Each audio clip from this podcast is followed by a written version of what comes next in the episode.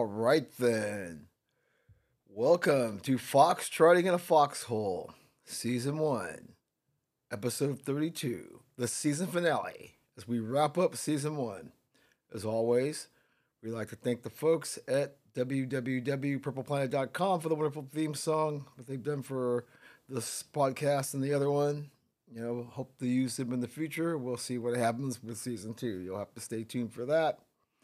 It's a beautiful, beautiful, sunny winter day here in Eugene, Oregon.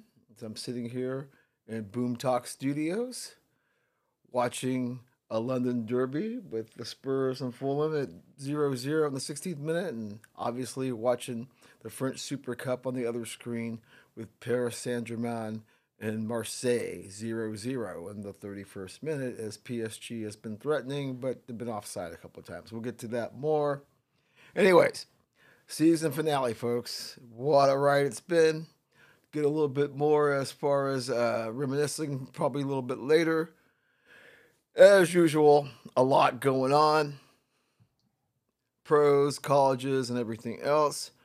And so at this time, we'll flip it back and we will start with our weekly segment The COVID Chronicles. Well, you know, I get tired of saying it. That old Mr. COVID or Mrs. COVID, whatever. I don't even need to get, you know, we'll just go non binary. Just say COVID. Still on the Peloton, still eating the steroids, just getting big. And it's about, and as usual, I don't know why I even bother saying this, but things are about to get real hairy, as if they weren't already. But I do believe with all the winter sports that have more games and you know scheduling flexibility. But now that we're deep in the in the heart of winter, which I thought it was going to be the worst, we're seeing some problems, and I think every sport that is that's active right now is at peril for one reason or another as far as dealing with this uh, nasty virus and its impacts. Uh, start out with some somber news this week as 76 gold medalist long jump Arnie Robinson Jr. passed away from complications from COVID 19. And, in, and along the lines of track and field, or by the way, our condolences go out to his family and uh, friends and you know uh, people that competed with him. Yeah, you know it's it's touching everything. In fact, the uh, United States Track and Field Federation has just canceled the indoor track and field championships because of you know fears of an outbreak. That's just not prudent to do this at this time. We get that. You know, we're just talking about the beautiful game. When the week started, we know that Zidane was actually in isolation because he had a tracing. He turned out that he wasn't uh, positive for for CV nineteen, but nonetheless had to go into into quarantine protocol. We had Juventus had three players out this week, and they've got a big match today with Inter coming up. Well, not, not with Inter, but it's with somebody in the Coppa Italia. I'll have to look it up. But anyways, they've got three players, including you know sensation, you know Matthijs de Ligt, who are out right now. PSG, as I just talked about, in the 0-0 tilt with their arch rival Marseille. They are without Colin Dagba and Theo Kerr as they tested positive for COVID 19. Uh, COVID's just really ran rampant. I guess at one point you you could argue all of PSG's regular 11 and some of its key alternates have had this ever since they came back from Champions League. Because, you know, when they went on vacation in Ibiza, that half the team got it. So, nightmare there. Um, as far as the NBA goes, this is where, like I said, things are getting very precarious.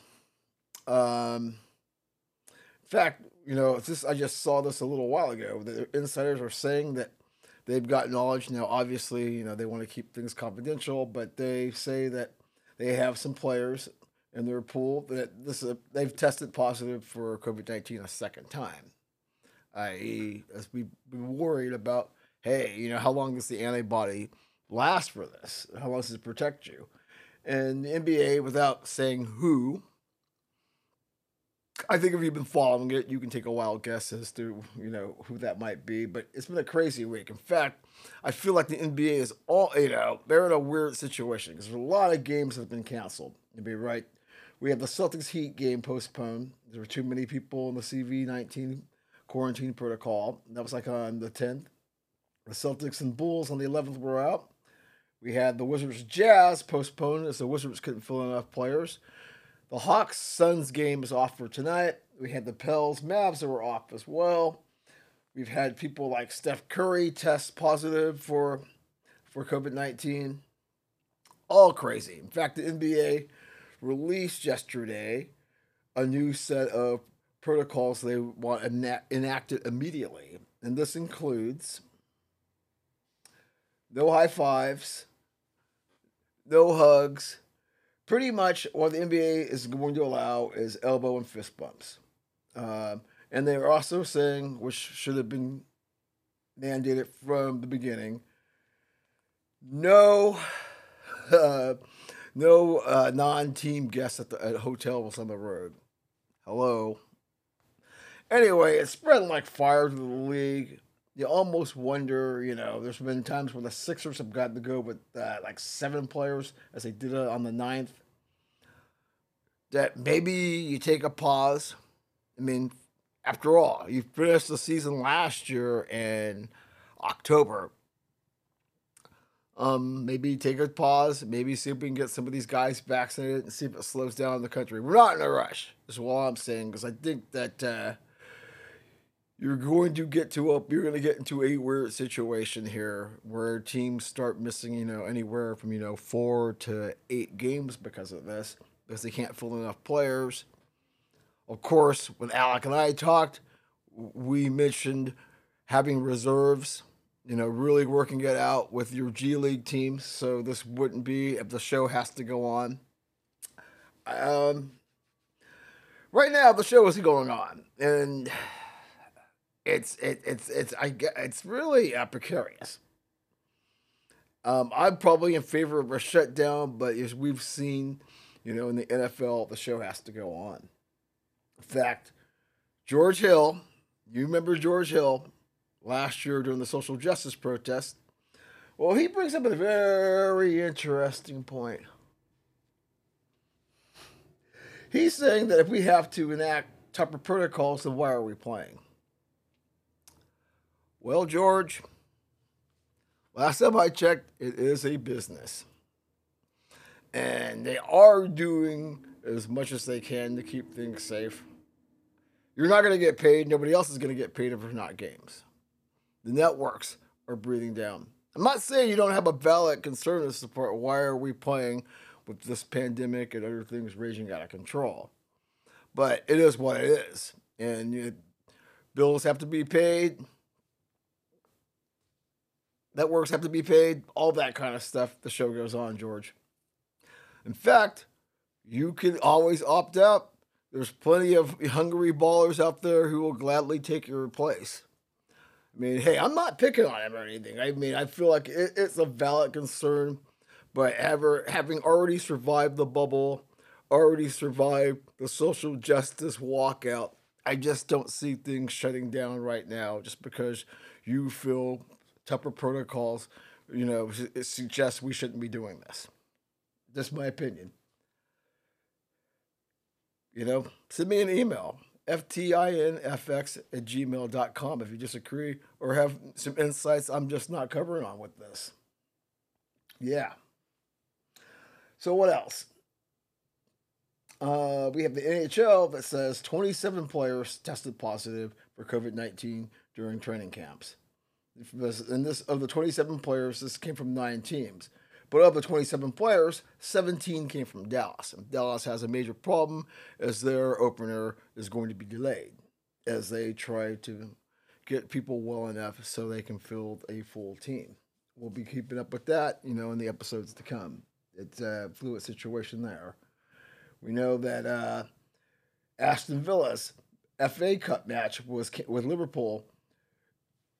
Uh, that actually went on, even though Aston Villa had 10 players that were out. They brought up some players from juniors. Uh, the Spurs just scored to go up 1 0, and PSG just scores to go up 1 0 simultaneously. You have to like that. And of course, since I'm doing this show, I missed both goals. Oh, anyways, yes. Speaking of, so the whole thing with Aston Villa, you know, being able to tap into its reserves, you have to wonder about all these other teams not thinking this, thinking about the same thing. You know, obviously that's what the Washington football team did with uh, Tyler Heinicke when they realized that hey, we are going to have injuries and there might be a possibility of COVID. To hey, let's get a, a COVID quarterback on the roster, somebody that knows the system. That if we run into the situation, it worked out well for them. We'll talk about that when we get to the NFL. And then speaking of the NFL, you know, Tony Romo still recovering, called the playoff game from from his home studio. Not even, you know, they're not, you know, confident enough to bring him back out there. So, touching everything. In fact, we've got Dodger Stadium, which is getting ready to transition from a a massive testing facility into a massive vac- vaccine distribution center. You know, go Dodgers get people as many people vaccinated as possible so we can get back to normal. So, like in terms of uh, fans going back to the stadiums, and I'm sure you're starting to see that a little bit more in places. In other places, it's still empty with can noise and cardboard cutouts. And like you saw, I think with the Warrior game, they still have their fans, you know, on on a big board at center court, which I think is pretty cool, actually. But um, the Pack are going to let some fans in Lambeau, some fans and family to attend the game, the divisional round game that's coming up against the Rams.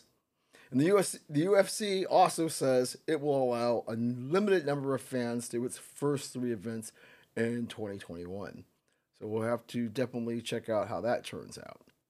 Um, hopefully, it's cool. I know that seeing the fans that were the, the 6,700 fans that were able to get into Bill Stadium you know, to watch the Bills prevail. We'll talk about that. So I got a mixed feeling about it. You know, these stadiums are big, and you know, if people group together, and if they require you to have a to have had a negative test, whatever the case may be, I you know, I'm yeah, I think if we keep it limited and it's done safely, okay. But you know, doesn't mean you, you, that when you see it on TV, you still don't get a queasy feeling just knowing how people act on game days. All right, folks, that was a a, a, a brisk first segment on our season finale. We're going to take a short break, and we will come back with some more fun 43,000 foot view above campus. All right, then.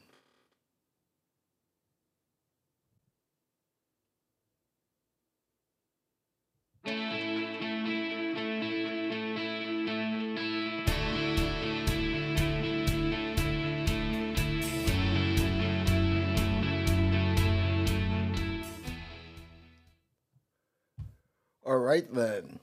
Welcome back to Foxtrotting in a Foxhole. Faithful host, Ken Harlan, live in Boom Talk Studios on a very sunny, beautiful winter day in Eugene, Oregon, Southtown. Spurs 1, Fulham 0, 31st minute. PSG 1, Marseille 0. Two minutes of stoppage time in the first half as we approach the 45th minute. Exciting stuff as we're watching out of the corner of our eye. All right then, let's let's head to campus. You know, got our went through TSA and all that stuff, and got our bags checked, and we boarded our Gulfstream 500, taking that high view above campus. And gee whiz, go figure. There's a lot going on on campus this week, as there is every week. All sorts of things from COVID to social justice to crowning a national championship to some interesting things going on on the hardwood. So we weren't going to waste any time. Let's get to it. So, in this week's version of Hey, Let's Be Stupid, and I'm sure, matter of fact, you already get the big bull. We don't have to even announce it later as far as the Turd McCrory Award goes. But, uh, you know, I'm that guy at uh, University of Tennessee, Chattanooga, you know, coordinator who had the racist tweet, tw- the racist tweet directed at Stacey Adams, Abrams, excuse me. Sorry, Stacey. But basically calling her fat Albert and, you know, railing on all these things after uh, the Democrats were able to take the two seats. Hello, you get fired. When are you people going to realize? I've been talking about this since moment one. Think before you hit send. um, coaching a sport that has many African Americans. I think it would behoove these coaches to think about sensitivity. Even if you don't agree, realize. Now, I mean, I'm all about freedom of speech and being able to say what the heck you want. But I also feel there are consequences.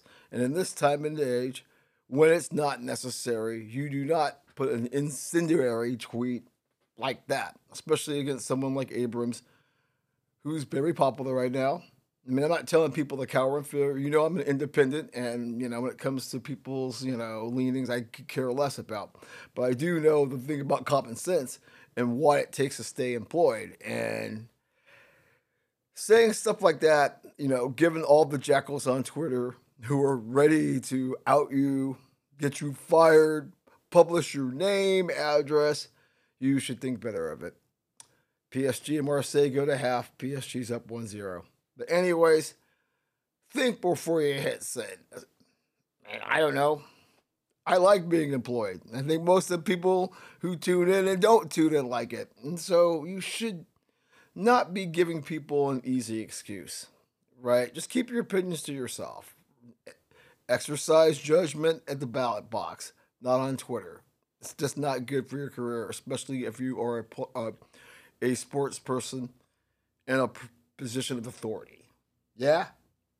Okay more sad news that we know we just we heard about uh, the two sport athlete from the University of Kentucky, Ben Jordan. He passes away at 22 at undisclosed causes. He was able he played baseball, and when Kentucky was short on players, he was able to make the team as a walk on. Played in three games. Uh, our condolences go out to his family, the the Wildcat family as well. Sad stuff. Okay. So, what's going on before we start talking about on the field things and COVID stuff? So, it's really no surprise. This is no surprise number one, okay?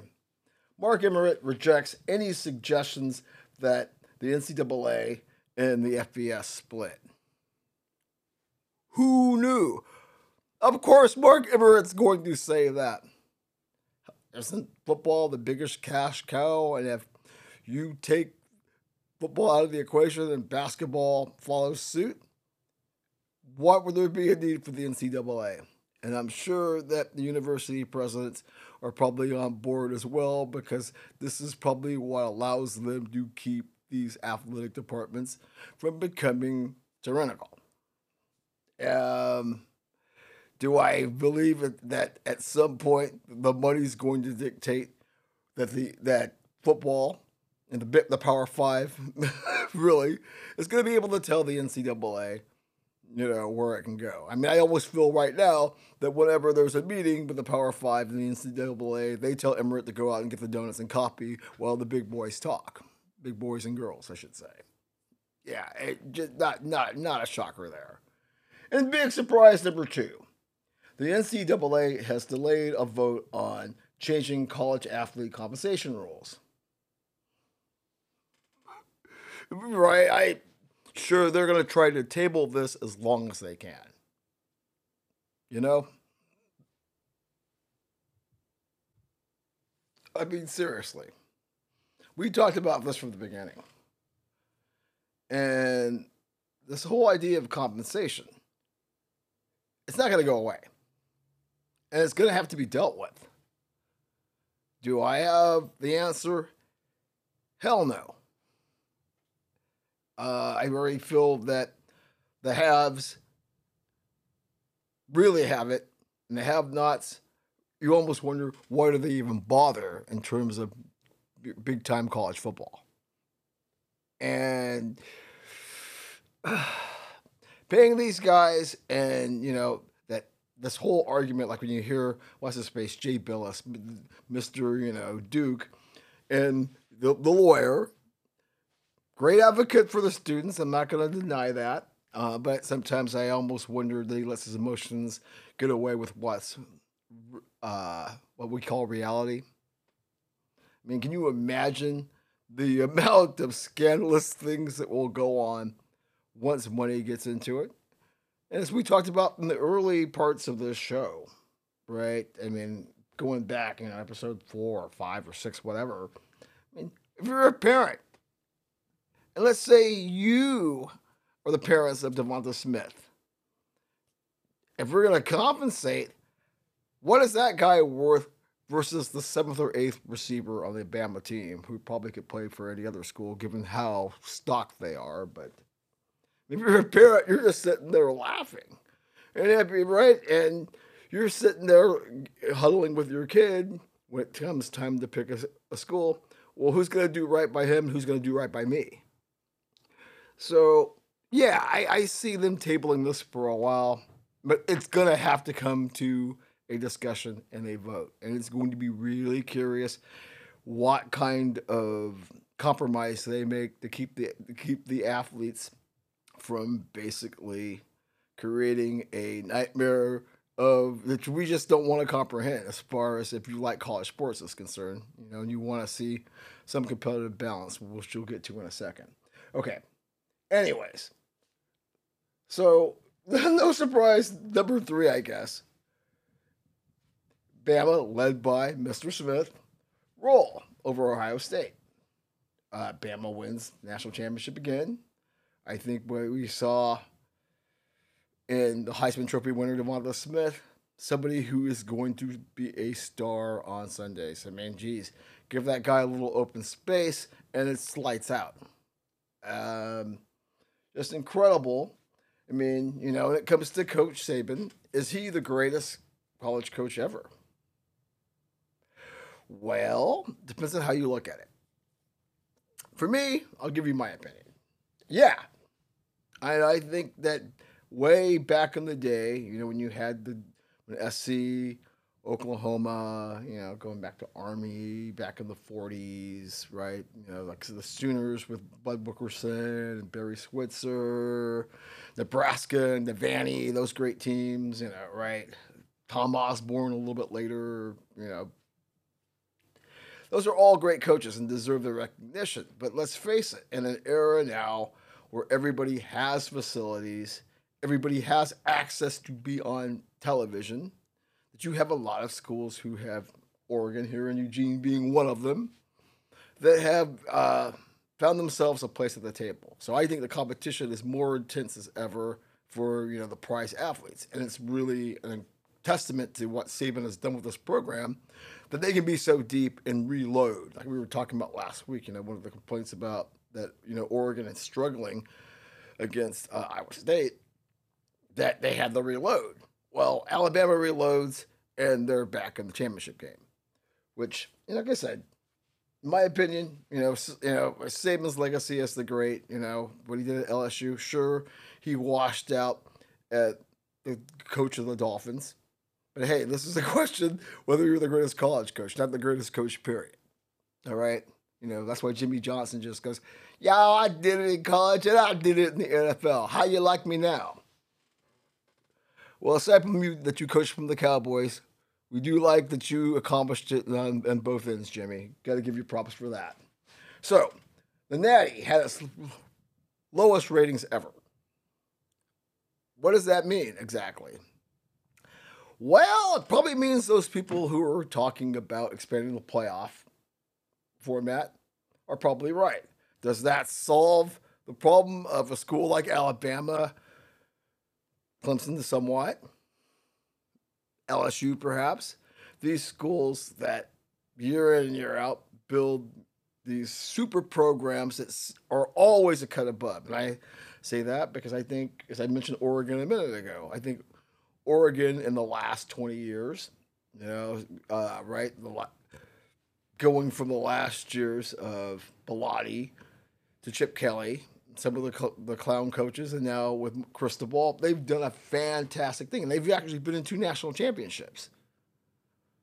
But that aside, you know, it's the Alabama, LSU, Clemson, throw Notre Dame in there every now and then for a butt whooping, or, or Georgia. Right? There's no excitement. And expanding the playoff is not going to change that if you have four or five schools that are a cut above everyone else. So I guess we could call that, you know, big surprise number four or five. But yeah, that the ratings were, were abysmal.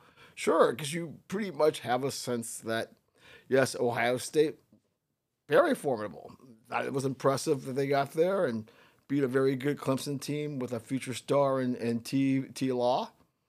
Nonetheless, I know I was watching um, The Godfather Epic, which somebody, you know, was finally able to get me a copy of right? And that's the where where both where Godfather one and two are shown in chronological order. They it's a rarity. They showed it on TV way back in the day, and then HBO did it again. You know, well, Francis recut it and remastered it in 2015, and they showed it in 2016. Anyway, somebody had a copy of it. I was watching that with Alabama and Ohio State on another screen out of the corner of my eye because I'm just like, okay. I mean, don't get me wrong. You know, being able to watch, you know uh, Harris and Smith do their thing, and Mac Jones, and you know, this, like I said, it's, it's fantastic stuff. Um, what I his I think Smith's performance means he should go very high.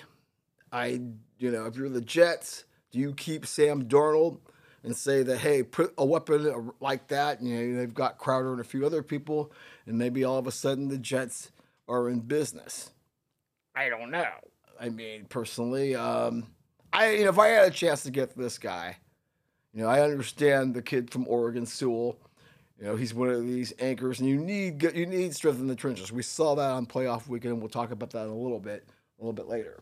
Anyway, yeah, uh, Smith is going to be a top five pick for, and he's going whoever wherever he lands.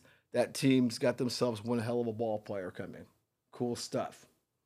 Um, we also see that uh, this affects Oregon here as the resurgence in the Ducks defense in recent years was brought on by Andy Avalos from, from, from Boise State. Well, he's returning to Boise to become their head coach. Congratulations. I'm sure that the Broncos are going to be creating havoc for their competition in the years to come. Good for him.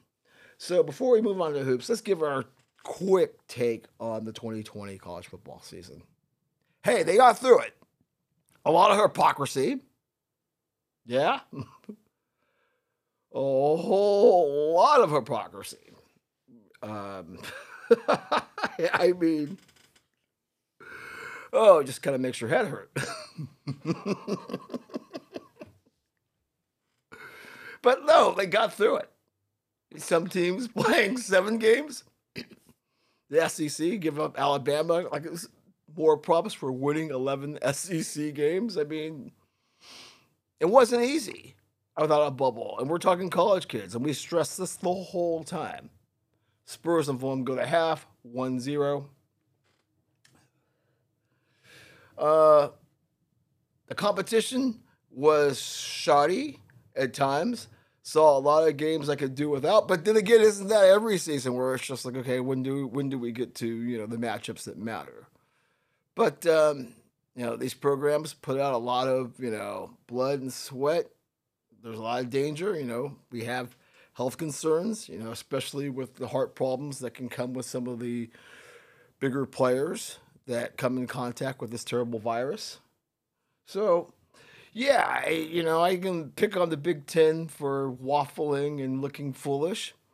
But all of that said, Ohio State, they were the ones that should have been on the other side of the scrimmage line facing Roll Tide.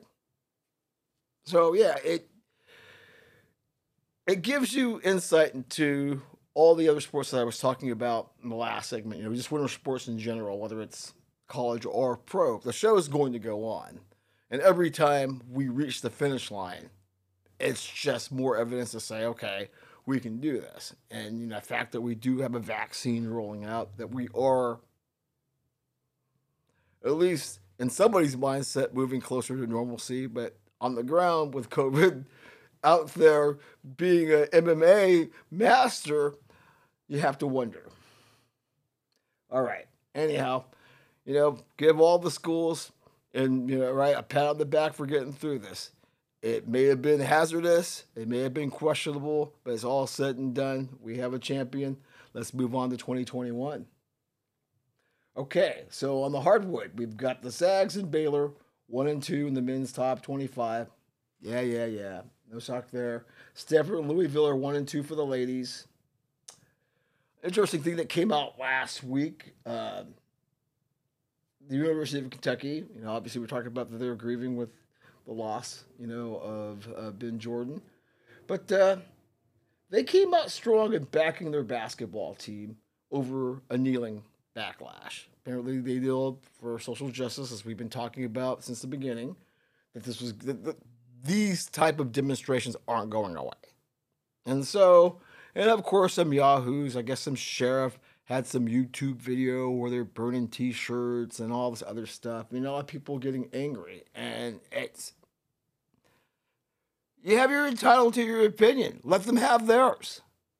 Um, the truth be told, once the once the ball is tipped, most of the time the whole SJW thing goes out the window, and we're just faced with competition.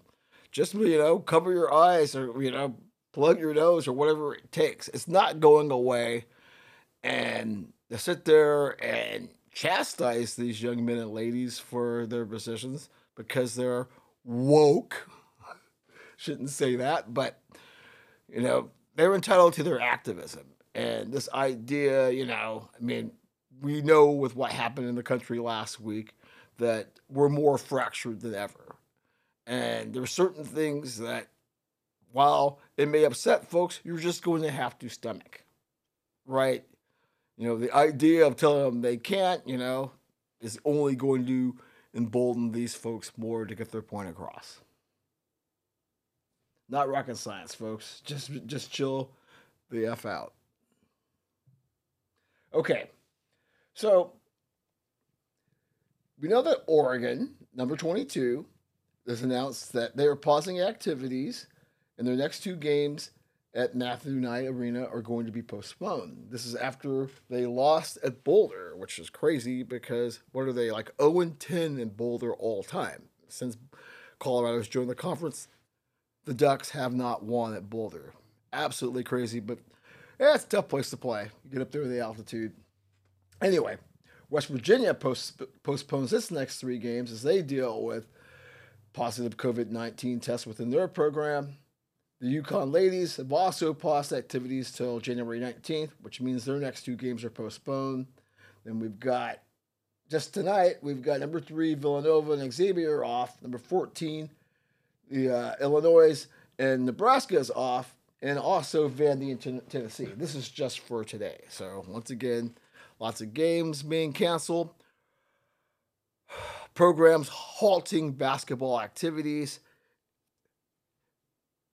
as we say every week, getting really, really, really, really, really sketchy and hairball.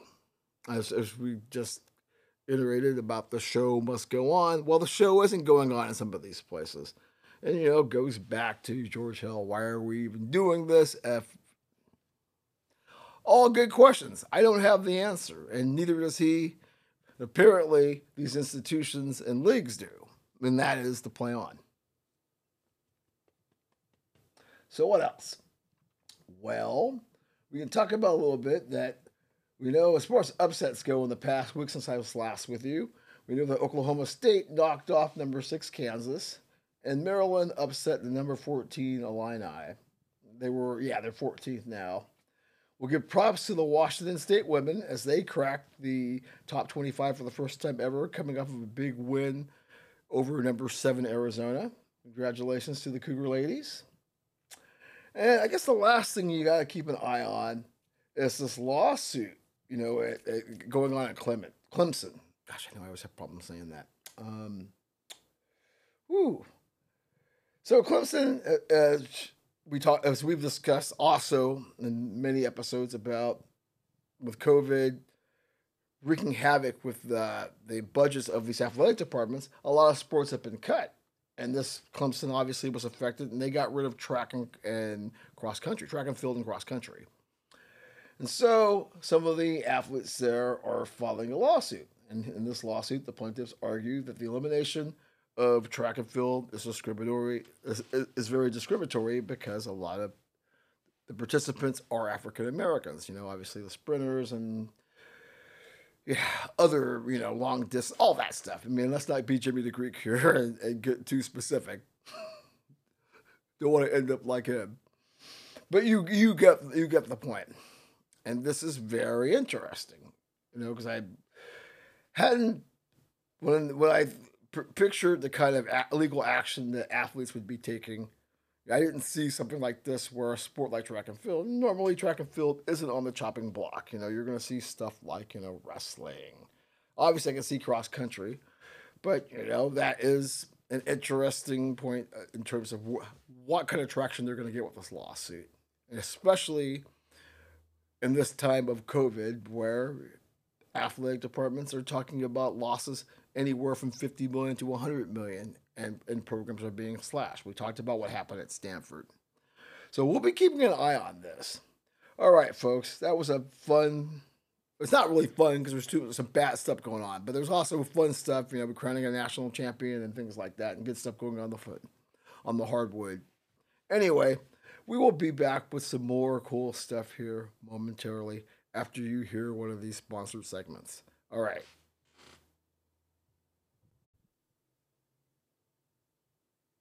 All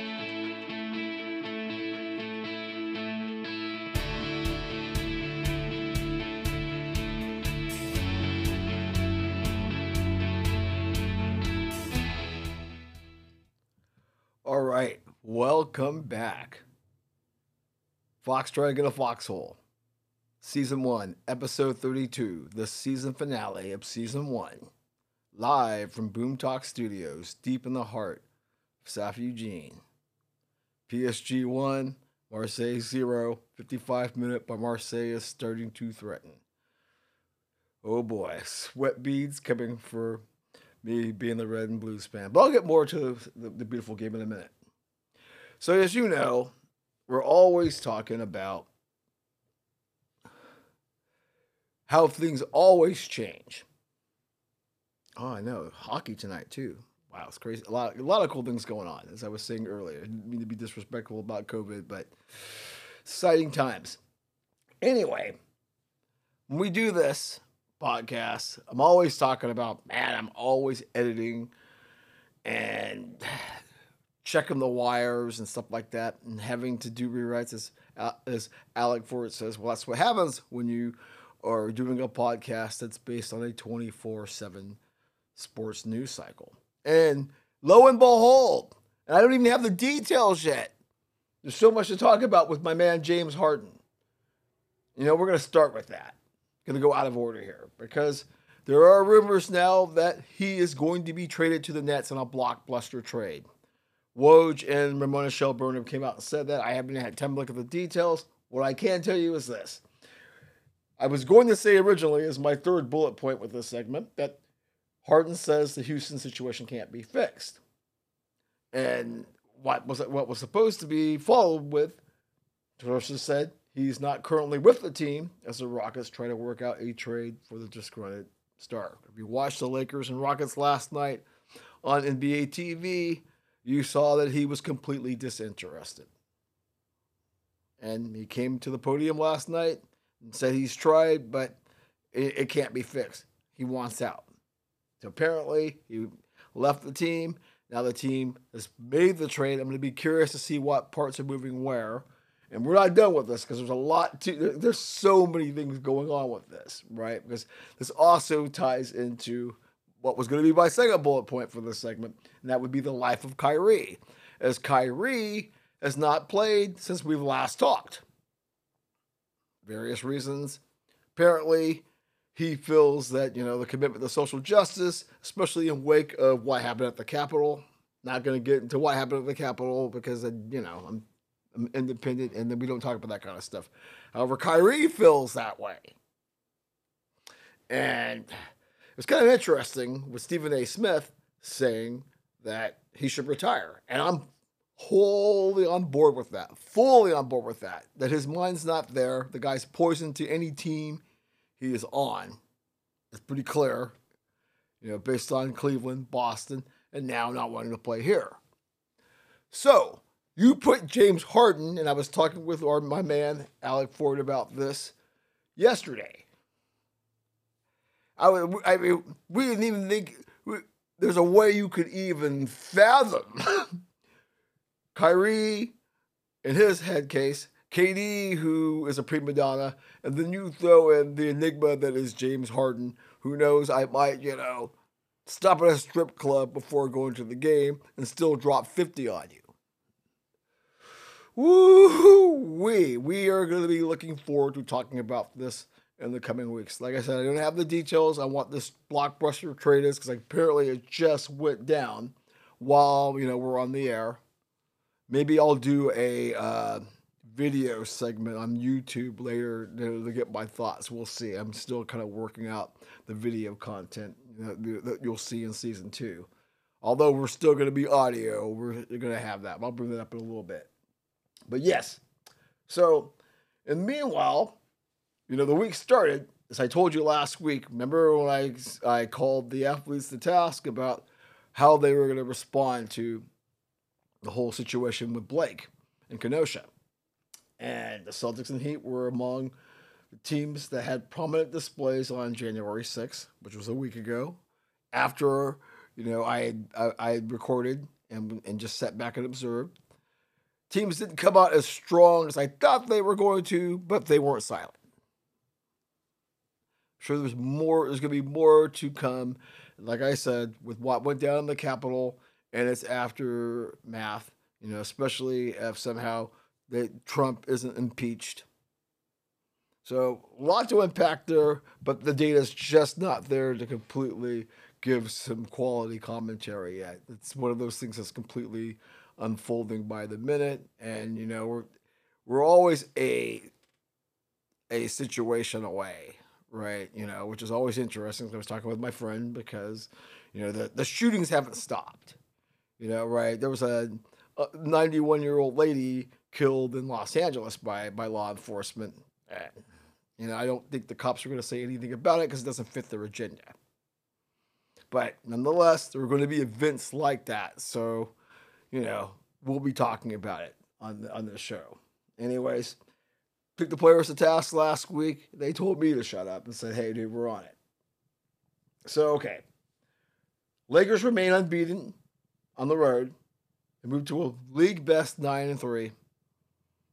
As I said about Houston last night with Harden, you know, just didn't see team going through the motions. You know, they played back to backs in Houston on Tuesday and Sunday. The Lakers won them both and they're 5 0, something they haven't done in a while. They'll start the season off. They're looking pretty good. AD, I think Schroeder's looking good. THT's balling in the East. What do you think about after you know the Sixers and their issues? Obviously, we talked about this last week and somewhat in the COVID Chronicles section. They've been undermanned, but did you watch Joel Embiid last night go 45, 16, and 4? Clutch win last night based on what you're seeing, especially when they get healthy, do you feel if he can still if he can stay healthy, is he ready to lift the 76ers to the next level? I mean, the next level is actually being in the finals. I mean, homie was balling last night. Let's not let's not even kid ourselves. Uh, we also saw that LaMelo became the youngest athlete to post a triple double. Good for him. Good to see the the two ball boys that are still, hey, like that, the two ball boys. okay, wasn't that funny. But it's good to see that LaVar's kids. Too bad the third one wasn't quite good enough to make the Pistons squad. Oh my. And so also I thought it was interesting. Is we talked about the Senate races. We've been talking all along about Miss Kelly Loeffler who owns the Atlanta Dream. Well, apparently LeBron and Melo would like to buy the Atlanta Dream from her.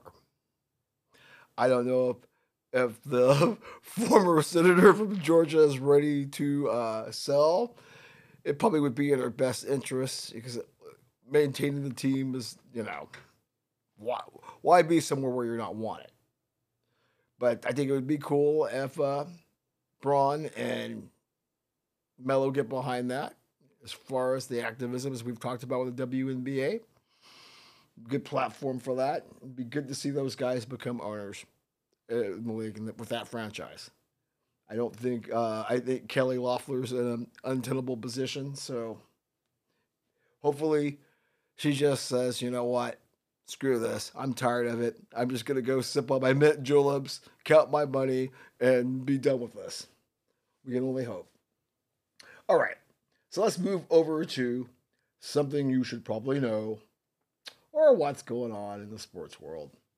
So you know, this is an Olympic year, as we talked about early on, with the Olympics being moved to 2021. And so, a recent poll of Tokyo residents, they've come out and say they feel the game shouldn't go on. They think it's too unsafe, in spite of the guy I told you about last week, who's proposing spending a billion dollars to prevent the spread and keep everybody safe. Well, 80% of the people, and we know Tokyo is not a tiny city, it's pretty big but 80% of the residents in this poll, I might add, feel the game should not go in 2021. Should wait until things are safe. How do you feel? FTINFX at gmail.com if you got an opinion on that. Or you want to come on the show, or you just want to say hey. Um, and you know, once again, we'll go back to the the the, the wackiness in the world. Um, if you folks that follow mixed martial arts know about Pat Miletich, he was, he says he was relieved of his announcing duties for being at the Capitol riot last week. Once again, you're in a position of authority, power, or prominence. There can be consequences to your actions. Do I think he didn't have the right to be there? How silly I may have thought people were acting? Sure, he has the right to be there, but his employer also has to just say, "No, nah, I ain't putting up with this," and they're not. And so, because um, he does the Legacy, what is it? The Legacy Fight Alliance, which airs on UFC Fight Pass, so which you know is controlled by ESPN Plus, I believe. Well, the folks at the mouse decided, yeah, you're you're a little too fiery for you know what we want, and so now apparently he's out of a gig. Speaking of MMA, I guess ESPN is reporting that Dana White is trying to coax, you know, the, the recently retired undefeated lightweight champion, Khabib Nurmagomedov, as I always say is wrong, name wrong, back into the octagon. Khabib at 27, you he walked away as we talked about last fall. And, you know, he promised his mom, you know, after his dad passed away, those fighting days are done. Well, I guess Mr. White feels like you know what? You're not. You're still in your prime. You know, obviously, everybody tried to make a little uh, more moolah, and that you know having him and having Conor fight again is good for UFC's bottom line. I mean, right, having those guys active, uh, right? So I'm sure he's going to do everything in his power to get him back in the ring. We'll stay tuned. We'll try to get my man Cooley Walker back here in season two to give us an update as far as what he feels the direction of MMA is going, especially now that we've got more data. Like I said earlier, we're going to have some fans at the first three of, at the first three Fight Island events in Vegas coming up here shortly. Wow. So we also, speaking of, since we since we are getting more political than we normally would, but the PGA has announced that the 20 the 2022 PGA Championship will be relocated from Trump National Golf Co- Course in Bedminster, which is, you know, in the New York suburbs. Not shocking there. All I can say about that is that's a very slippery slope, these uh, golf courses networks and other things that are severing ties with people like Trump and other GOPers who are associated with the with the events that happened in the Capitol last week. Very slippery slope, like especially in a sport like golf. How many people there are social justice warriors outside of Tiger pay attention to golf? And and the people that do, let me see that. I think I, I think it came out wrong. and we don't do any editing here. So let me try that again. Do I sneeze? But you know, I mean, right? The social justice warriors outside of Tiger don't care about golf. But a lot of people that support Trump do. And is that going to hurt attendance and ratings? Probably so. Now, if it's what if it's about what's doing right, okay. But do not whine if you take it in the shorts by alienating people. Not saying they shouldn't. I just say it's a very slippery slope when you're talking about your target audience and the people who pay the bills. Just food for thought. So, what else have we got going on here? Oh yeah, hey, this is kind of old, but somehow I missed it, and I'll be looking forward to get my friend the corner man back here as we get closer to Daytona. But I guess it was announced a little while back that the 23XI race team announced that they're gonna they are fully funded, and the 23 car driven by Bubba Wallace, you know our friend Bubba, he's gonna compete in the full 38 race schedule for NASCAR in 2021. I think that's pretty cool. I think it's exciting for Jordan. And this may be a way to get folks who are traditionally non NASCAR fans to possibly tune in. I highly doubt it, but hey, give Jordan, Denny Hamlin, and Bubba props for trying to make that happen. And, you know, I best luck, best of luck to them as they try to compete and also, you know, make the NASCAR viewing fan experience, whatever you want to call it, you know, uh, make it a little more diversified. All right, folks, we blasted through that. We'll come back with another segment here shortly as we have the Spurs up on Fulham 1 0 in the 59th minute, and PSG's holding on to a 1 0. We'll talk a little soccer and a few other things when I come back.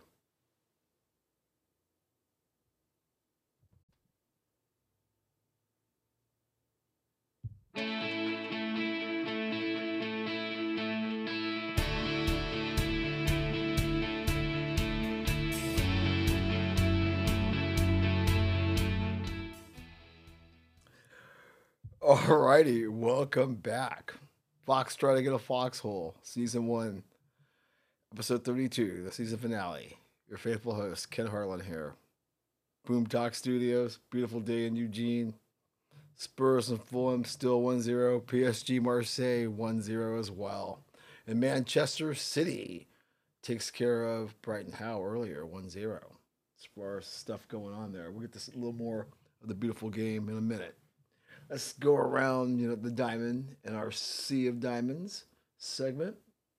Been short lately as we get closer. I think I talked about last week that uh, baseball says we are expecting a full training camp, a full 162 game slate. Should be business as usual. Not sure how the fan thing is going to work out yet, but they're pretty confident with the vaccine there'll be fans in the stands as well. So fingers crossed there that we'll be in a better shape you know, come April when it's time for the 2021 baseball season. Of course, we start out with a very, very, very somber moment. Mean, for me, as a Dodger fan, Alex won as well, and the whole Dodger family and baseball in general. I mean, we lost a true great last week. Tough week for the Dodger family. We talked about Sandy Scully last week. Well, this week, as we reported last week, that Tommy went home, and we were excited, but uh, after day, maybe the day or two later, you know, since we last broadcast, Tommy passed away at 93 of a heart attack.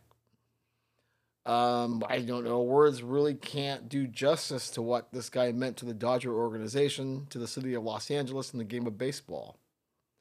I mean, one of the game's great ambassadors, one of the game's more fiery characters.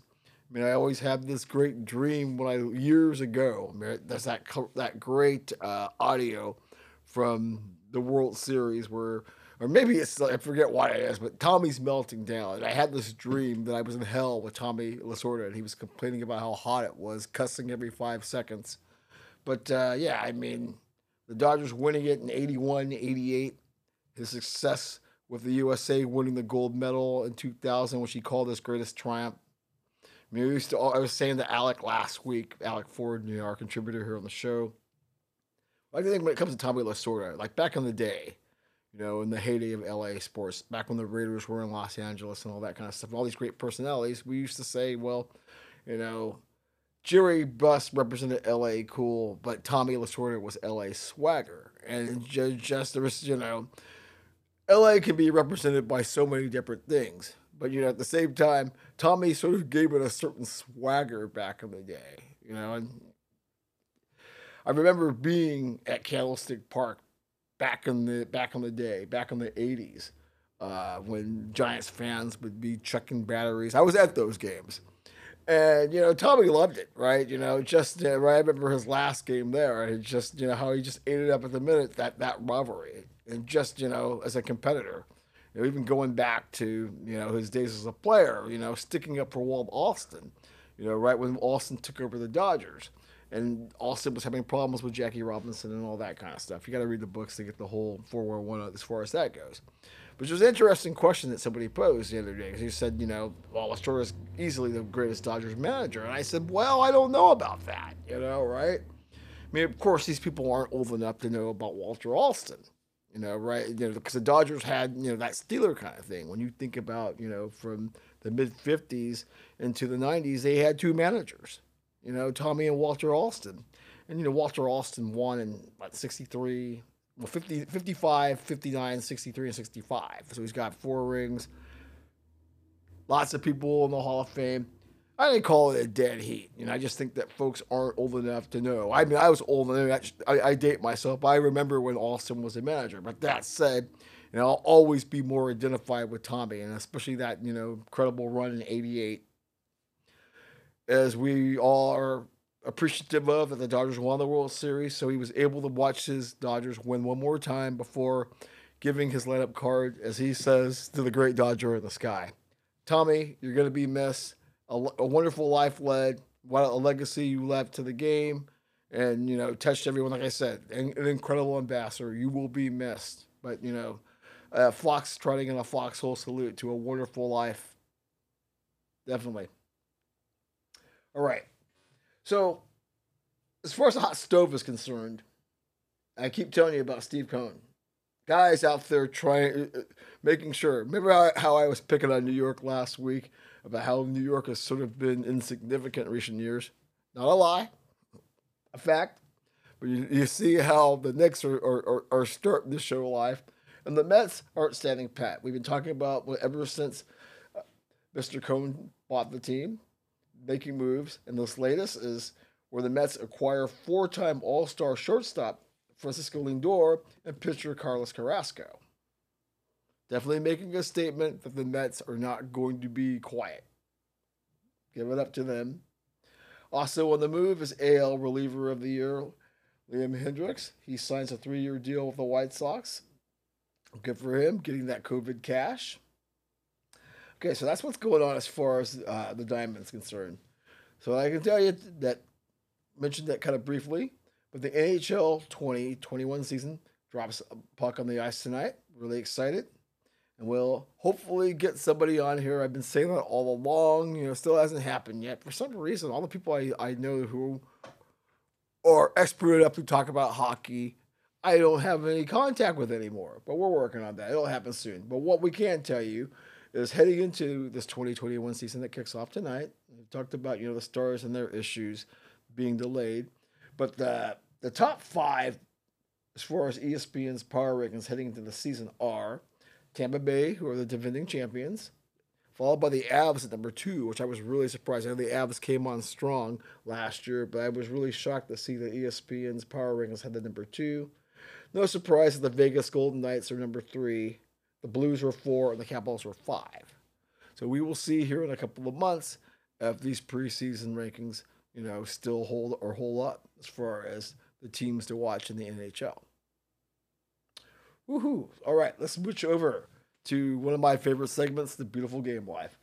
Always something going on there. Yeah.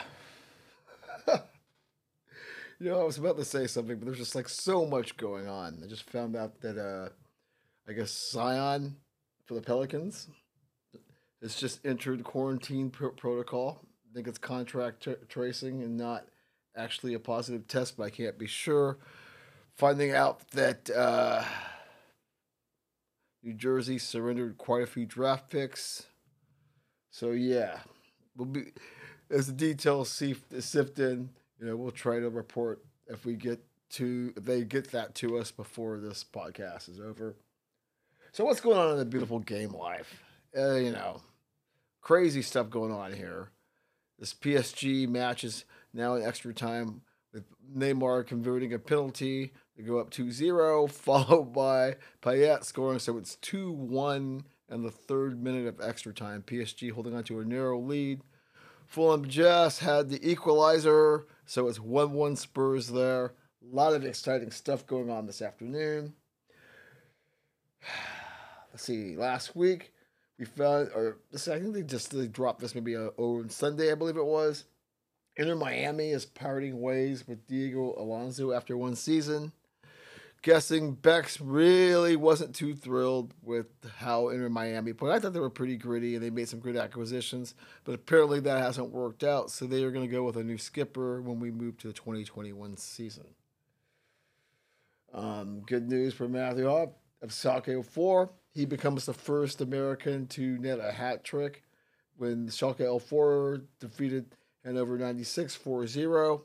Fantastic. I keep telling you about the young guns from America making some stuff happen. Hat trick. Good for him.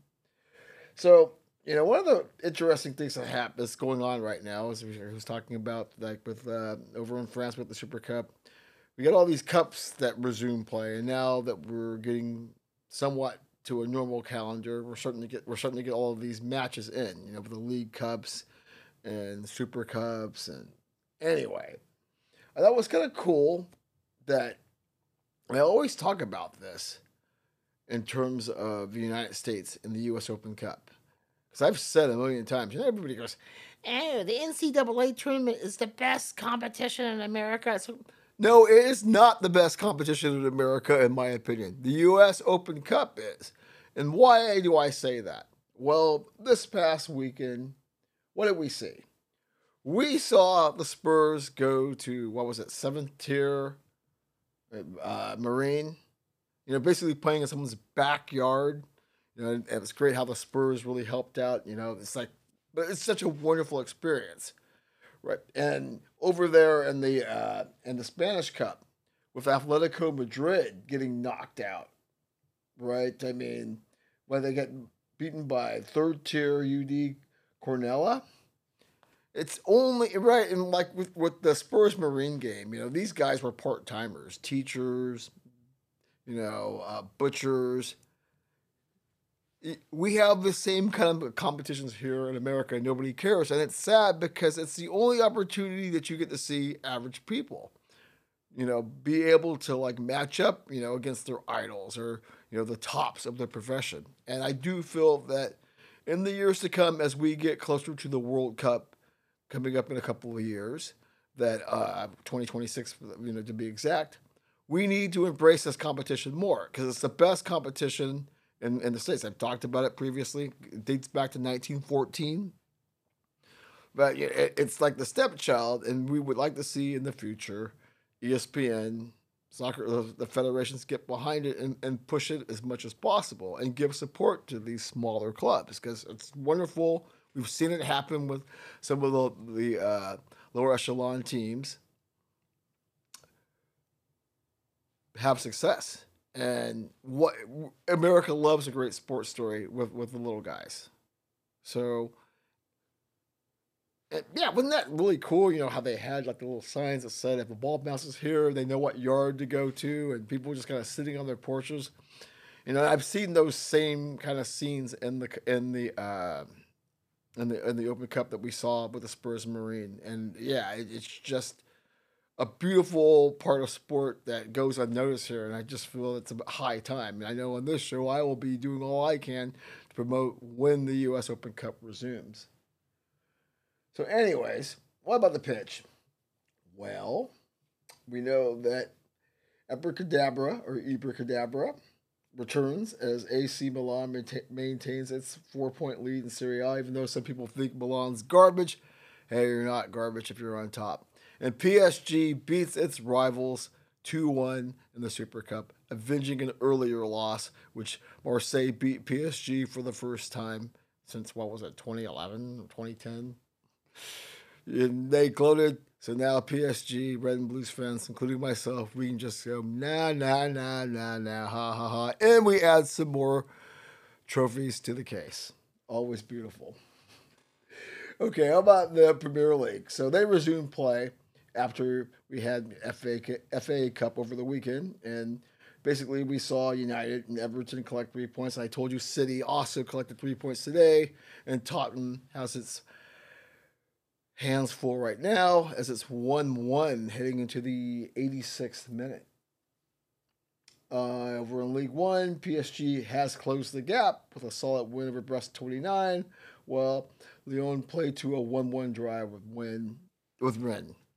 And so now PSG trails Lyon by one point. Lille and Marseille are up there as well.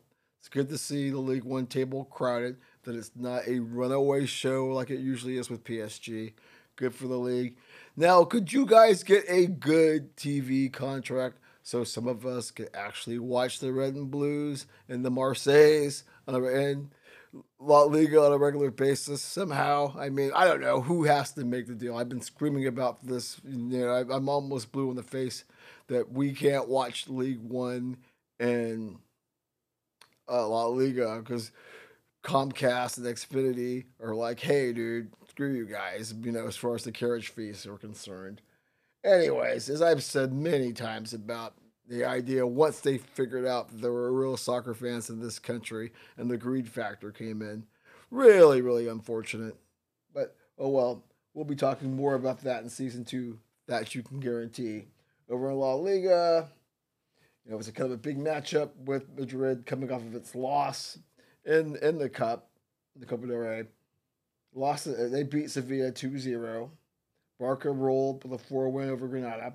And Real Madrid stumbled with a 0-0 draw at Osasuna.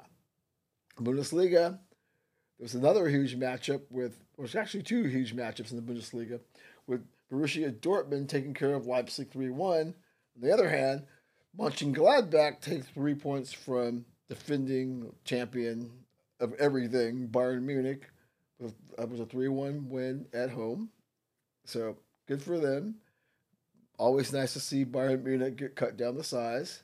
Like I said, we had the uh, the FA Cup over the weekend, and Chelsea, Manchester City, and Spurs advance. Fr- just told you about PSG winning, and I guess the last thing I'll point out is that it's cool that we know that the Kansas City NWSL franchise, which is replacing the Utah Royals, as we talked about, with all the troubles with their owner, um, Dale Lee Hansen, and his um, controversial remarks, which forced him to have to give up the Monarchs Real Salt Lake. Really cool stuff. You know, Kansas City, looking forward to that. They just shown their crest. Keep an eye on the NWSL, folks. With Angel City coming in the next year. A lot of exciting stuff going on there. All right, that was a fun segment. We're going to be back with the NFL wild card review and some analysis about what's going on around the league. Be back momentarily, folks.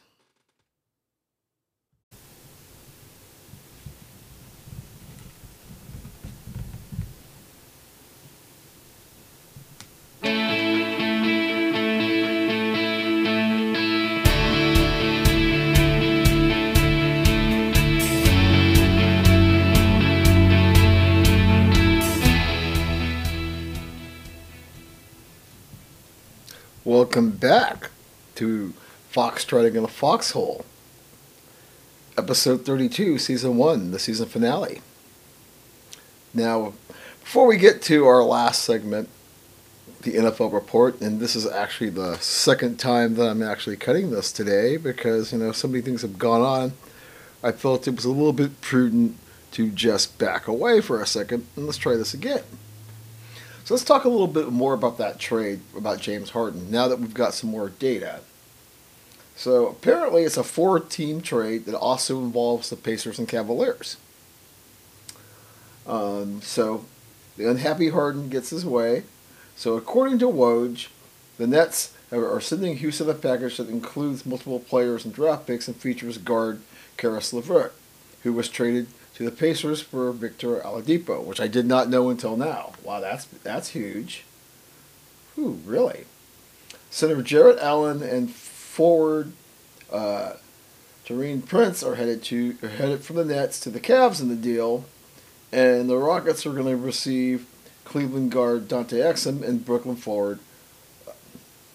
What is it? Bradonis Karugas? I'm sure I pronounced that wrong, but hey, we're just figuring this out. Houston also receives three unprotected first round draft picks in the years 2022, 2024, and 2026. And the and the and plus swaps in 2021, 2023, 2025, and 2027. So yeah, a lot to unpack here. We'll dissect a little bit more next week for sure. Big deal. Also, went went down today. We were talking about the beautiful game. Big upset in uh, the German Cup as the third tier, as a team in the third tier, um, Holstein upsets Bayern Munich penalty kicks six five as I was saying earlier, you really want to see these competitions with the lower tier clubs or teams. I want to see it in every sport. I think it's a wonderful thing, and it would just add to an incredible viewing experience. So hopefully that happens in the future. Anyways, let's get down and dirty and let's talk some NFL now that I've updated you with that.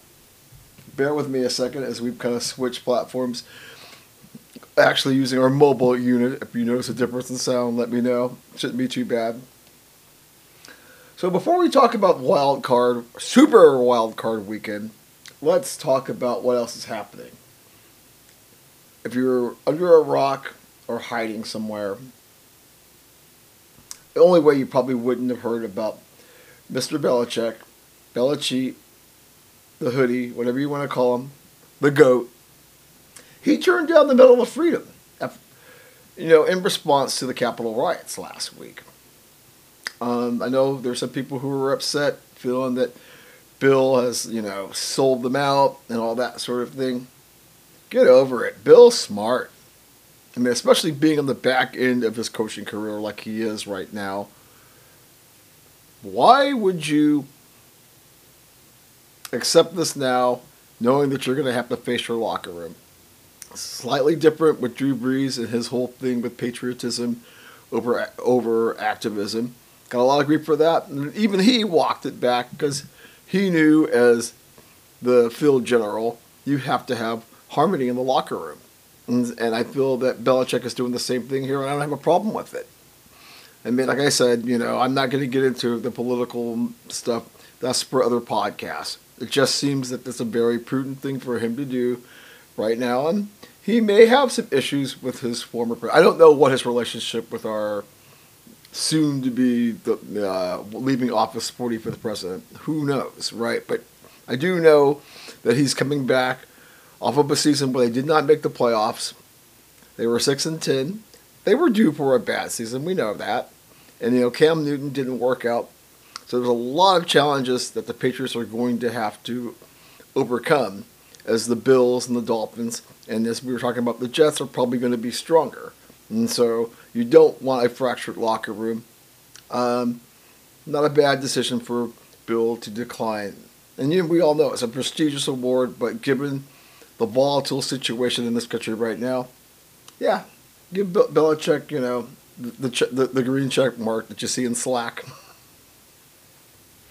What about Deshaun Watson? You know, obviously, there's a lot of talk that he wants out of Houston.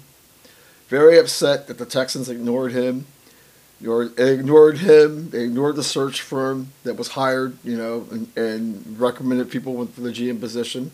They need a coach, obviously, and he wants out because he's not convinced that the Texans are truly committed to social justice reform, like all the teams said when the when we were in the summer and the NFL announced its social justice platform. He doesn't believe the Texans are all in. He thinks it's lip service. And so he's very unhappy, you know, obviously losing his star target. Got rid of the coach, which is great. But he wants out. And they're talking about swapping him for Tua. Because, you know, we've talked about how they're not the Dolphins are not sure if Tua's the man. And they have an opportunity to maybe go in the draft again. I think it would be a bad mistake I think they'll be fine. You know, they missed out by a game. Give Tua, give Tua a chance. He did. It, it wasn't like a Dwayne Haskins situation. But back to Deshaun, a lot of teams out there, He can waive his no trade clause. And yes, we saw in the same city with James Harden as we were just talking about, the stars can't have the clout to basically say if they're unhappy, I want out. And pretty much the teams are at their mercy because you do not want an unhappy star. Poison in the locker room. We'll be keeping an eye on if Deshaun goes. I know there's people in Washington. I can't see that happening. I don't really see this Tua deal either happening. I mean, to me, if we're talking about social justice, how are you going to go play for somebody who is buddies with Trump and has been a huge contributor and has spoken against some of the social justice protests? I'm not sure that's going to work either. But you know, in 2020, 2021, stranger things have and will happen. We'll be paying attention. We also know that the Cowboys fired Mike Nolan and Jim Tomsula after a dreadful season. They're hiring uh, Mr. Quinn, lately of the Falcons, before the architect of the Legion of Boom. I guess if he's not coaching or head coach and he's just being a coordinator, could work for Dallas. If you're a fan of the Washington football team, Eagles or Giants, could be trouble if Dallas, with all of its weapons on the offensive side, get a competent coordinator and can get those guys to play to the level of expectation. We'll be keeping an eye on that as we get closer to the 2021 season. And then the other story, the big story. Well, originally the bullet point for this was going to be is Philly trading Dougie P to the New York Jets. Instead, two days ago, Mr. Lurie decided that it was time for him and Dougie P to part ways. Something about their visions for what the Eagles' future would be were not in alignment. Big surprise there. Uh, yeah, I mean, you know, we talked heavily last week about the whole tanking thing. I still don't think there was a problem with that. In the end, the Eagles are going to be happy getting the number six pick. But I also feel that Lurie probably and and Howie GM, you know, Rosenberg, probably want to get, work things out with Carson Wentz. Jalen Hurts is still playing on a rookie contract, and they maybe with somebody else in there if they can resurrect Wentz's career as opposed to taking a major cap hit and going through all these other issues. Who knows? But we know Dougie P is out. He's tight with the Jets brass. I wouldn't be surprised if he lands there. Regardless, you have a Super Bowl ring on your resume. I don't think you'll be in the unemployment long, unemployment line long if you want to be a coach, head coach even. I know, like what Jim Schwartz is talking about sitting out next year. Big mess for whoever takes over in Philadelphia to clean up. And I'm sure Dougie P is sitting back drinking an IPA somewhere, just like going, ah, I'm out of that nonsense. All right.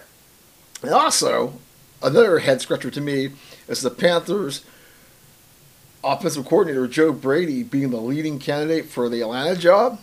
Really? I mean, like going back to Houston, Houston situation, one of Deshaun's problems was that Eric Bieniemy, right, uh, the Kansas City Chiefs, as we all know, is the hot property, given the success he's had with Money Mahomes and all those weapons. Houston has come to its senses, and now Eric is going to grant them an interview. Truth be told, I think Atlanta's a perfect situation. Obviously, the demographics in, in the Atlanta area, it seems like it'd be the perfect match. And so I would feel that Atlanta is missing out on a great opportunity to get one of the up and comers. You see what Brian Flores has done in Miami, McDermott in Buffalo, Vrabel in Tennessee, right? These coordinators. If you're smart, you somehow offer being you offer Eric Bieniemy the world, and he becomes your next coach. I'm not sure if bringing the Panthers offensive coordinator, given how shaky they just were. I mean, I know I've got connections to the Panthers with my team. That's a whole other story. We'll see how that goes. Atlanta, you could be missing out on a real solid opportunity there. Okay, so let's talk about Super Wild Card Weekend. Well, man, wasn't that fun having three games, uh, right, all weekend? It was so cool. Some of the other games were good. Some of them, well, not so. big surprise there, huh? As we know, when you have six games, there's going to be at the edge of your seat suspense, and there were going to be some duds. So, what happened? Well, we know that in Buffalo, as we, sp- we spoke to earlier, which there were about 7,000 fans, you know, Bills Mafia representing Hart. The Colts took a gamble. They had a chance to put the Bills on the eight ball. They went for it at the end of the half. They did not. Josh Allen leads the Bills to score. Instead of it being 21 7, I mean, yeah, what was that? 21 3. It ends up being like 14 10, or I forget. I think that's what it was. Anyhow, everything shifted there. You can't really get down on Frank Reich too much for this. I think that you know the Bills' offense, as we know, was pretty formidable. They were going to put up some points. You took a you took a gamble to try to knock them out, and maybe have them go into the locker room psychologically second guessing themselves. Didn't quite work out that way. Great season for the Colts. Nothing to to, to, to hang to hold their heads in shame about. The Bills are a better team, and they're moving on. Props to the Bills Mafia. I'm sure the party was pretty insane. I hope they were wearing masks. Doubtful, given how happy they were, but who, knows? So then we have my man, who's always cooking, Russell Wilson. Not so good. The kitchen's smelling pretty foul right now. The Rams, their quarterback, the backup, got knocked out early by a shot he took. Was kind of worried about him as far as the neck issues. Jared Goff was pressed into service with his thumb that's bigger than the Statue of Liberty. He did what it took, you know, Akers running his butt off. You know, Cooper Kupp got hurt. Aaron Donald got hurt to the Rams. Definitely walked away from that game with some question marks as far as injuries go. But hey, you know, they did it. They got it done on both sides of the ball. A lot of questions for Pete Carroll, the Seahawks, and Russ. Russ wasn't cooking. Russ, as we've been talking about, became a turnover machine in the second half of the season. Not good. Uh, Seahawks should be play, still playing as far as I'm concerned, but they're not. I don't think the better team won in this particular case. A lot of soul searching for the Seahawks franchise in this offseason. Um, you know, it's clear that they've got components on both sides of the line of scrimmage, but it's just not quite there and the way they finished the second half of the season, very disappointing. Especially, you know, given how rabid that fan base is. Then we have the nightcap. Fantastic game in the you know in Landover with the Washington football team in Tampa Bay. Now, Alex Smith was was a scratch before the game. We knew he was having issues with his calf, and then comes I think I said Tyler before forgive me, Taylor, Taylor Heinicke, kid balled out. Now, granted, he's been in Carolina's system, which is Washington's system, so he knew the offense. And, you know, kudos to Robert Ron for bringing a COVID quarterback on the roster, unlike some teams, being ready for whatever situation would come up. And in this particular case, with what happened with Kyle Allen getting hurt, we know about Dwayne Haskins, we talked about that, and now with Alex, he was the choice. Number four. Played fantastic. I mean, he played well enough to win. You know, Washington's defensive, uh, vaunted defense that everybody says great things about, didn't hold their end up in the bargain as far as I'm concerned. And, you know, as I'm a fan, so, you know, slightly biased, but I was proud of how they played. You know, Brady did what he had to do, uh, right? AB getting into the action. Better team won. No question about that. But there was a point there where it looked like Washington was going to give them a scare. Well, the spread was eight and a half. They won by eight. I thought it was kind of a closer game than the score indicated. But hey, Tampa Bay's moving on. Hey, Ron, you deserve Coach of the Year. Yeah, yeah. At seven and nine, people were t- were scoffing at you, but you look better than the Bears. I can tell you that. All right. But goat, you know, what can you say about him? You know, he he's the master. We'll see what happens when they go to New Orleans. We'll get to that in a second. Did Lamar silence his critics on Sunday with the win over the Titans? And, and in that win, the Ravens coach John Harbaugh sets the record for most playoff wins. Shows you how successful that franchise has been, which I think is kind of weird given you know the Patriots. But then again, the Patriots get bias and that sort of thing because they you know are, are, so good. But props to Harbaugh for sure. Um, I thought it was kind of interesting before I get to Lamar, you know, about you know the whole celebration when they won, you know, standing on the Titans logo and Ed Reed, you know, who's a Hall of Famer, had an incredible career for the Ravens.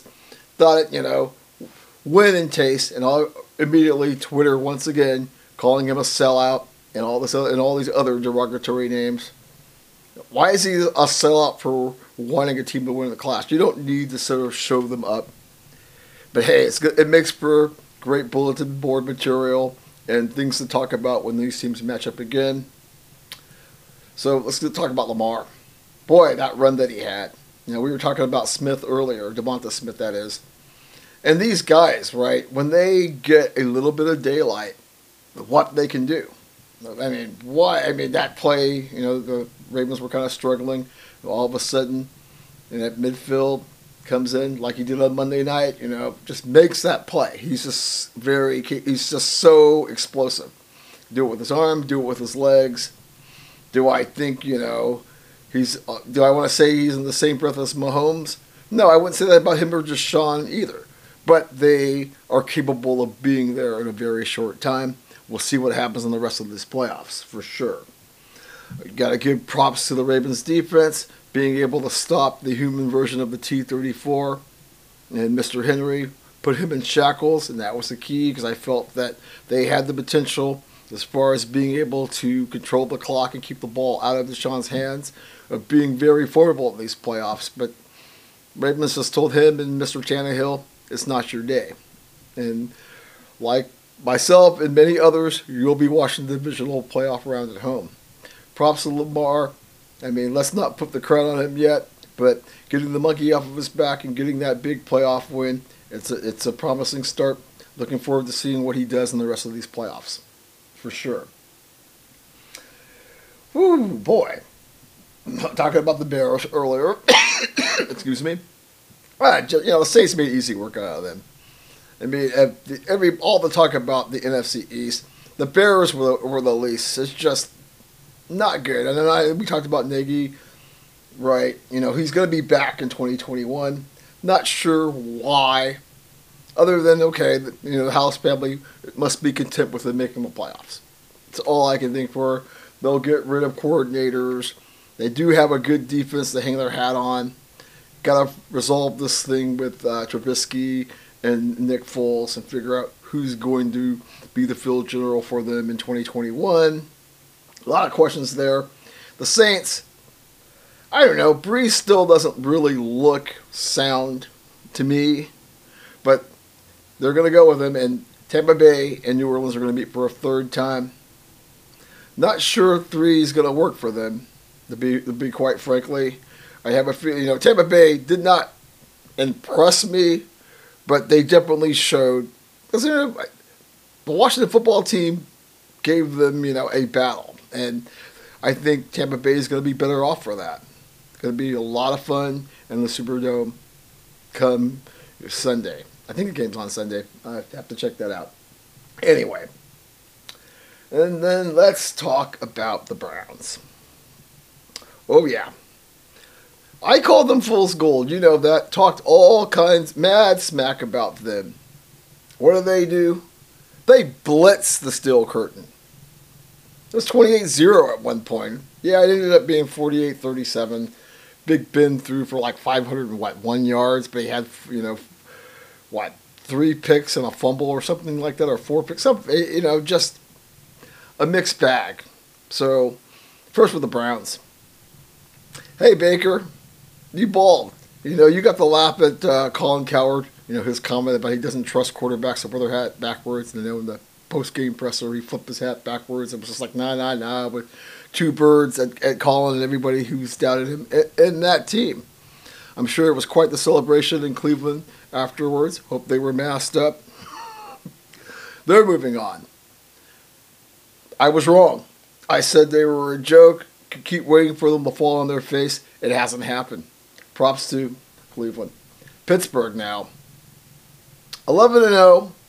And then, you know, they lost the game to Washington. Of course, all of the uh, obstacles they had to overcome, you know, with, with, with, the, with COVID 19 affecting other teams, affecting the schedule. Not on their own accord, obviously. You know, they had a couple of guys, but they were always ready. And, you know, the schedule didn't do them kind. And we were always talking about the show going on. They were affected the most.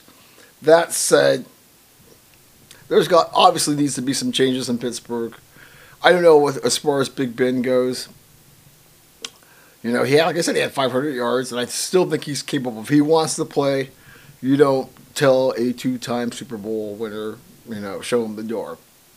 That, that they, as Stephen A. Smith has pointed out, that Pittsburgh has gotten away from one of their trademarks, having a solid running game. You know, ever since Le'Veon forced his way out of Pittsburgh, they need to address that because they, you know they've got the weapons, they've got the defense. You're not going to get rid of Tomlin. Yes, Big Ben's going to be 39, but Brady's 43, Brees is 42. He's still, uh, Philip Rivers is 40. These guys are showed this year they're still capable of getting their teams to the playoffs. But I do think that there are some things that Pittsburgh's going to need to fix if they expect to contend with Kansas City, because Kansas City's not going anywhere.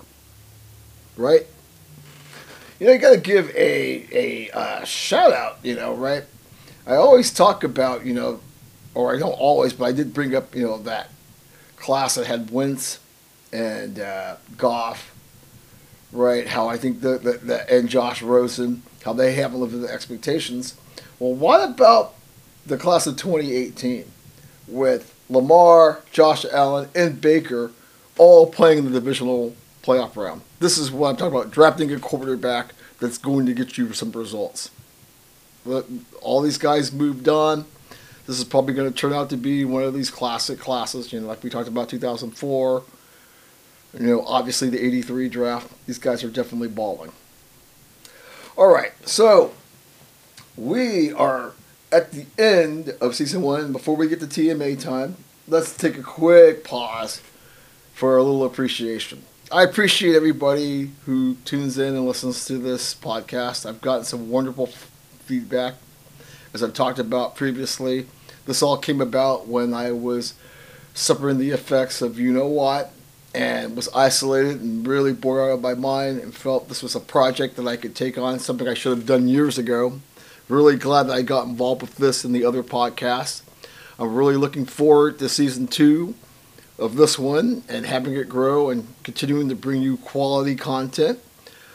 Whatever feedback you can send me to make this better, I appreciate. As you know, I'm really not one of these people who's constantly checking my metrics and my stats and like, oh my god, and getting all freaked out. I know that if I continue to improve this, the listeners will come and all the things that I want to achieve with this podcast and the other one. And by the way, the other podcast, look for some really intriguing guests in 2021 coming up. Still working on that as we try to get people's time. But anyhow, yeah, I'm not going to get too deep as far as, oh, well, we accomplished this, we accomplished that. Just know we're having fun doing this. We're looking forward to season two. We're looking forward to bringing you some more wrinkles, more interesting commentary, more fascinating guests. If you want to come on the podcast, contact me. We'll make it happen because I think that's one of the more entertaining aspects of this podcast when we get the, our experts on to, to wax their opinions. So, anyway, this has been fun. It's, we're only getting started. It's been a incredible run of the, over the last 32 episodes. I think I've learned a lot. I'm continuing to learn more as far as how this whole thing goes. I appreciate everybody being patient with me as I'm learning how to do this, and you know, it's not that hard, but at the same time, you want to continue to improve. As I watch LeBron James do his thing against the Thunder, got a little hockey and basketball going on in the background. It's been a long day over here in the studio. Anyhow, we appreciate the folks at www.purpleplanet.com.